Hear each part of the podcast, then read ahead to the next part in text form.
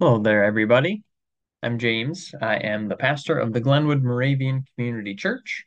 We are here in Madison, Wisconsin, and this is our podcast, The Essentials, a place for us to explore our faith a little bit further and to talk about what hope and joy, what good news we have to cling to. For this episode, I have for you our second of our midweek Lenten series, a class that we're calling Moravian 101. We're seeing how much Moravian info we can give to you in the season of Lent. During our first session, we went from the teachings and the understandings of John Huss and the movement that he sparked. We walked with him in the Czech Republic, much through the city of Prague. Um, we followed those who continued his work, eventually getting to Gregory the Patriarch, the one who established what became the Moravian Church as we know it in the world today. He established the unity of the brethren in the mid 1400s, taking the work of Huss, taking inspiration um, from those who followed, and starting a Christian community. Today, we'll walk um, from Gregory the Patriarch to their next leader, who was Luke of Prague, and we'll hear um, some of his theology, particularly his understanding of the essentials, the ministerials, and the incidentals, and how those um, help us walk in a life of faith. Those three have kind of paralleled into a phrase that uh, Moravians in the United States really appreciate. Um, it is an unofficial Moravian motto. You'll see it in Moravian churches around the country. That phrase is in essentials unity, in non essentials liberty, and in all things love. We can't claim it as a uniquely Moravian phrase. Um, there was a German theologian in the 1600s who uh, people think might have coined it. It could be traced all the way back to St. Augustine. Uh, lots of people have said similar things, uh, and Moravians have have clung on because they do parallel quite well with essentials, ministerials, incidentals when you think of essentials, non-essentials, all things love. So that's work that will come from Luke of Prague, and we'll talk just a little bit about how he became uh, an influential figure in the church and how he breaks down those three elements of um, being a Christian. So Luke of Prague graduated from the University of Prague in 1481. He too um, was in that city that became a center for um, the movement that led up to the Protestant Reformation. He was well educated. He was inspired, um, much like Gregory the Patriarch. Luke of Prague was inspired by the writings of Chelčický, someone who came after Huss and expanded on some of Huss's ideas, might have been even more radical than Huss himself. So Luke was introduced to the Unitas Fratrum, the unity of the brethren, and decided to join. And he was part of a second generation that joined this Christian community. When he joined, they were um, still living a quiet um, farming lifestyle in community with one another, kind of detached from the world. They took seriously the teachings um, to separate yourself from secular authority, to follow Christ's teaching alone. Um, and they were still an illegal group. So part of it was um, staying under the radar and staying safe. Um, but when Luke comes along, there are several others um, who are also educated and also are interested in this community of faith and are starting to wonder if there might be a different path forward. And these ideas will kind of merge and conflict into um, the only schism that the unity has gone through, and that was in the 1490s. A few things led up to um, the actual event of the schism and the need for such discussion and decision making. The first being that Gregory the Patriarch had passed away. This was the founder of their community. This was such a charismatic leader for them, and it was a tremendous loss for their group. Some writings um, compare it to the disciples losing Jesus. That's the type of figure that Gregory was. Along with the loss of Gregory, there was um, differences being noticed between the generations as those who founded the church um, got a little bit older and younger people either were born into it or joined later. Um, those in the community were finding, as is often the case, that the kids who were coming up didn't have such strong connection to some of the ideals and some of the the way that the community worked. And also, uh, a group was coming in that was very educated and very connected to the outside world. So they wanted to stay true to the vision of Gregory. They wanted to um, stay connected to the writings of Chelčický and the movement of Huss, but there was a feeling that things needed to change. They continued to have issues with the authority around them. They should outright reject authority or find a way to operate in society. Luke of Prague was also frustrated with the Utraquist Church, um, one of the movements from John Huss in his teachings, who in his eyes had become more of a ceremonial church, that they were um, doing rituals and ceremony. They were worshiping the sacraments and um, weren't doing the work of a Christian community following Jesus. But the main rift, um, as they thought about reform, thought about changing how their community looked, was if they should remain a secluded community, keeping to themselves, detached from the world, living in harmony with one another. Should that be their approach, or are they called to bring Christ to the world and embrace the challenges that that might bring? They saw a lot of um, inspiration from the Sermon on the Mount, and they realized that getting that to be a reality probably isn't something that can be accomplished on Earth, but are they called to take those steps and make that effort?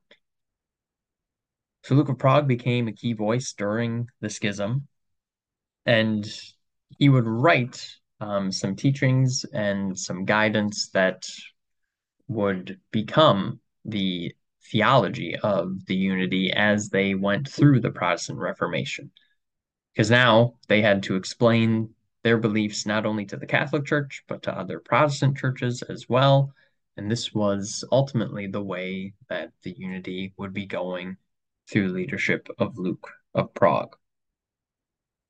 So he too worked from the teachings of Huss and Chelčický, but he was concerned with finding a way for their community to function in society.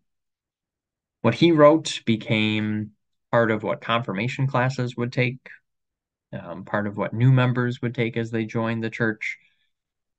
And he believed that a big part of the issues they were having, the reason they were experiencing a schism, was because people were having a misunderstanding between what is essential to being a Christian and then what is ministerial or incidental. And getting those things confused was causing most of their problems. So he broke down um, Christian life in things that are essential, things that you need to have, things that are ministerial, those things that are tools that help us point to the essentials, and things that are incidental, that don't matter as much. They can be very helpful, they can be very important to the individual, but can vary depending on the time, the place, and the person themselves. For the essentials, nothing exists without them. You have to have the essentials to have Christian faith. And there are three elements that God does on the part of the essentials, and there are three ways that we respond. And if you lose any of those pieces, you are no longer um, functioning as a Christian community. It's like we need humans, we need water to survive. Without water, there is no life for us. And while we might think we need coffee to make it through the day, that we will perish without coffee, the truth is it's a tool that is nice, but it's not necessary for survival. So there's the essentials, There'll be three things we'll talk about that God does, the three ways that we respond. Below the essentials, um, tools that are incredibly important, which is why Luke calls them the ministerials. It's an issue with the, the current um, Moravian motto that after essentials, we say non essentials, which something means that the things next on the list don't have importance, which isn't the case. Um, but these ministerials are the tools we use here on earth to point us to the essentials. They are incredibly useful for Christianity and for church life, but on their own, they are not sacred. Communion itself is not sacred unless it is helping people come to a place of faith, hope, or love. Those tools, those practices, those creeds and doctrines have to point to faith, hope, and love. Otherwise, they are no longer useful in a Christian faith. And there's a great deal of caution with the ministerials because sometimes they have been elevated, almost worshipped as a form of idolatry. People have been killed over arguments over the ministerials, and the ministerials have been abused to uh, exclude people, to take advantage of people, to hold power over others. So, on their own, they can be a dangerous and even hurtful thing. But when they point us to what's essential, that's when they find their worth. And finally, the incidentals. Um, they are items of culture and taste. They vary across time and location. They can be very mean, meaningful for an individual, but um, there is no need to be in unity on them.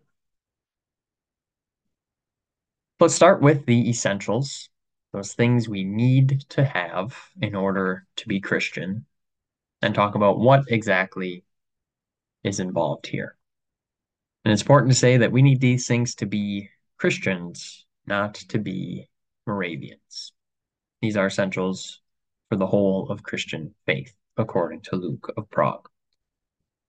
So, first is the understanding of what God does, the gifts that God offers to us.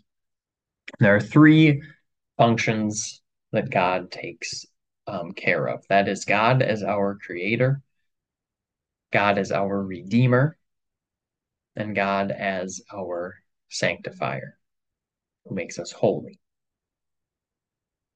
If God doesn't do these things, nothing else happens, nothing else matters. That's why they are essential and they're essential to our faith. So, first, as God the Creator, we believe that God is good, and so this creation is fundamentally good. We've been trusted to care for it, and that we should um, be good stewards of this creation. But also, we know that God has created this world, so this world belongs to God, not to us, and we belong to God. And not only has God created us, given us life, but God has given all human beings life. And that we should care for each other, even strangers we don't know, as well as we care for ourselves. Second, as God our Redeemer, it is God's action to save souls, not ours. That is not our job. Only God alone can do that. And God saves other souls as well, not just our own. God's not just going to save the Moravian church. God is concerned with saving all humans. And finally, that God blesses us or makes us holy. This is the gift of belief that we get through the power of the Holy Spirit. And we believe that we can become better people through God's work, through those gifts God has given to us. And as we receive those gifts, our three responses are to produce faith, hope, and love. And again, this makes us Christian, not Moravian. And those three things, faith, hope, and love, they cannot be separated. They're gifts given to God as our creator, our redeemer, and as our sanctifier. You cannot have one without having the others. So as we respond in faith to God's work in our lives, we see faith as trust and commitment in God, not a creed that we memorize, not something that we pledge. It is uh, a commitment and a belief within us not something we recite or memorize. The faith that we have should be seen in what we do. It should be evident that we have faith because of the way we live our lives. And again, as we mentioned, faith in God the Creator, we believe that God has created each and every one of us. And God loves us individually, but loves others as well. The same love that we feel God has for us, God has for other people too. It's a very ecumenical approach, seeing others with that worth and that value. As we think of the faith in God, our Redeemer, we believe that God was present in Christ on the cross, and that through God, Jesus conquered the grave, meaning that we live without fear. We are saved from our wrongdoings, that we are not just a matter of our wrongdoings, that we are saved and forgiven. We believe that. And we have faith in God as sanctifier. We believe that the Holy Spirit is at work and is present in the world today. And through the work of the Holy Spirit, God's presence is in us. And we live forgiven, loved, and redeemed. And that's a gift that we enjoy because of the work of the Holy Spirit. So that's how we respond in faith. We also respond with love. We love ourselves. We love our God. We love our neighbor. And we love the world around us. That this is God's creation. We are here to care for it. Environmentalism should be a pillar of the Moravian Church for our task of caring for this creation.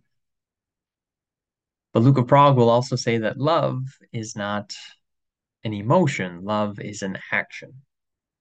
Much like how others should see your faith, they should see and experience your love in action. And finally, the last of the three being hope, that we as people of faith, as we respond to God's gifts in our lives. Our hope allows us to view the future with confidence, with eager anticipation, knowing that this life is not our only life, knowing that God is still at work in our world today, and we live hopeful that we can make this present world look more like heaven look more like the future we hope for as we experience eternal life through faith in God. So we believe in God as our creator, as the one who saves us, as the one who blesses us and makes us holy. And as a response to those gifts, we produce faith, hope, and love. That is what's essential to our faith. And everything else has to point to those essentials Otherwise, we are falling off the path. So the ministerials, those tools that at their very best are sacred because they help us find the essentials. and again, a word of caution of the modern Moravian motto. Some people will say this is the non-essential category when really the non-essentials sound um, closer to incidentals. This ministerial term is somewhere between, where things have tremendous value, but on their own, they are not sacred, and they need to point to what is essential. So the ministerials help us respond to God's grace. They are the tools we use here in this life to help us seek out those essentials. Luke of Prague wrote them as a way to help churches cooperate with each other. To see that there can be differences in understanding and differences in practices, but to still see that we worship the same God and we want to produce the same things here on earth.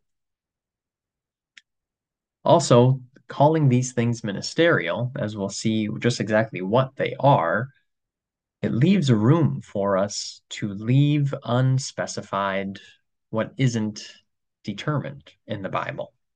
Leave room for mystery, to leave room for changes in our understanding and our experiences.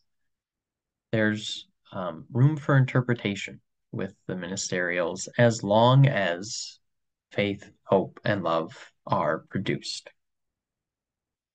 And the unity was coming out of a time where they founded their church based on the church of their day abusing the ministerials that we understand.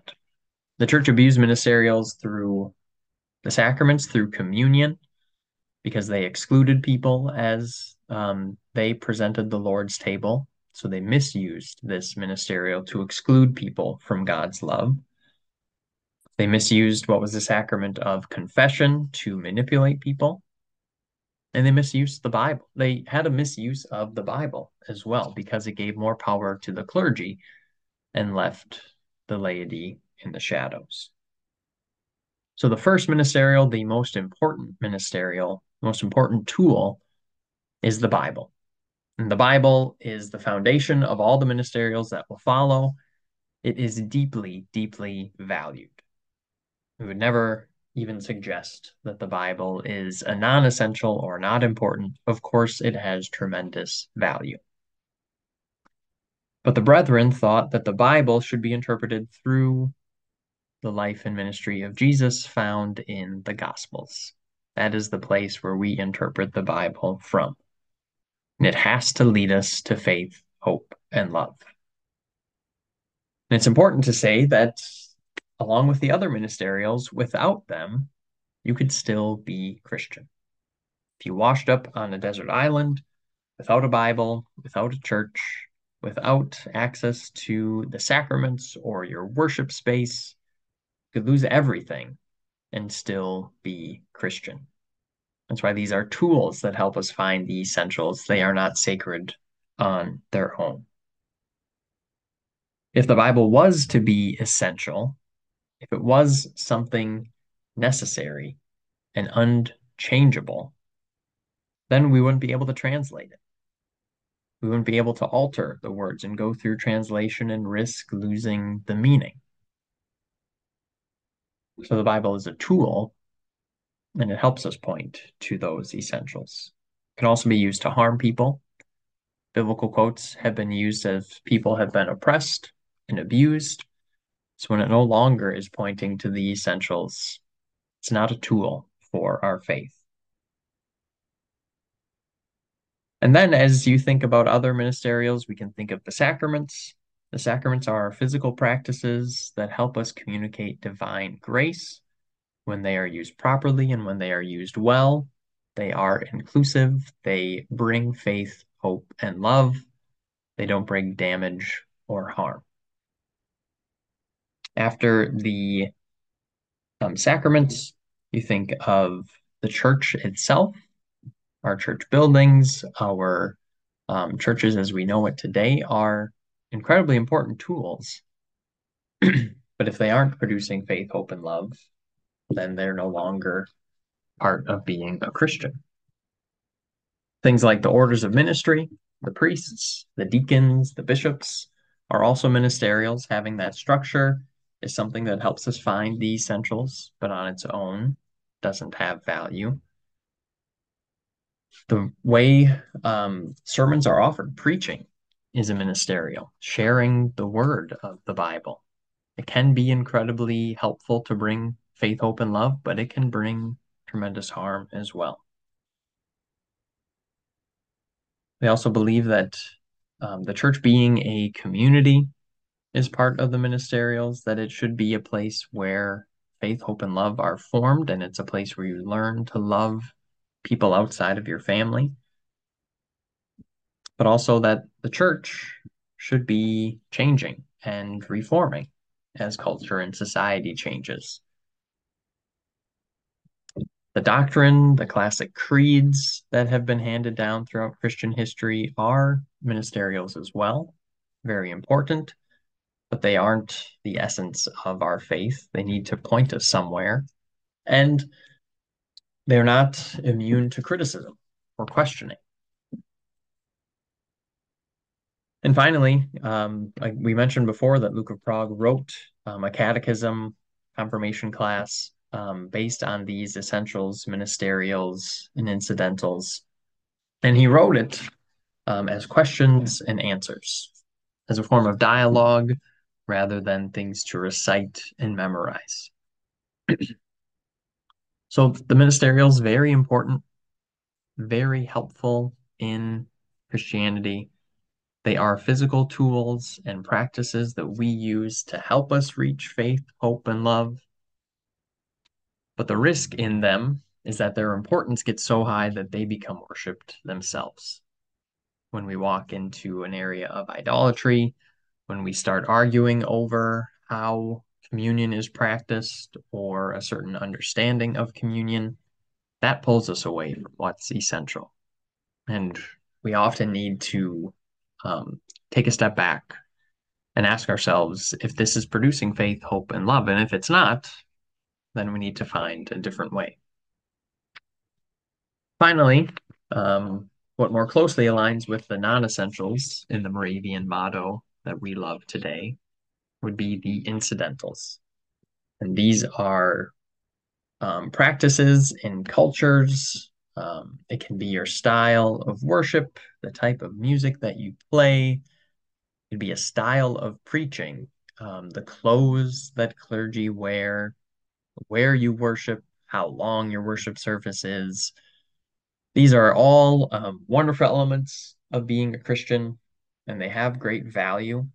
Um, we all have incidentals that we love from um, traditions passed down to us through childhood, fond memories of early um, formational experiences, but they vary tremendously from person to person. They are things that are helpful, um, but almost aren't even worth um, discussing or arguing about because they're so specific from one person to another.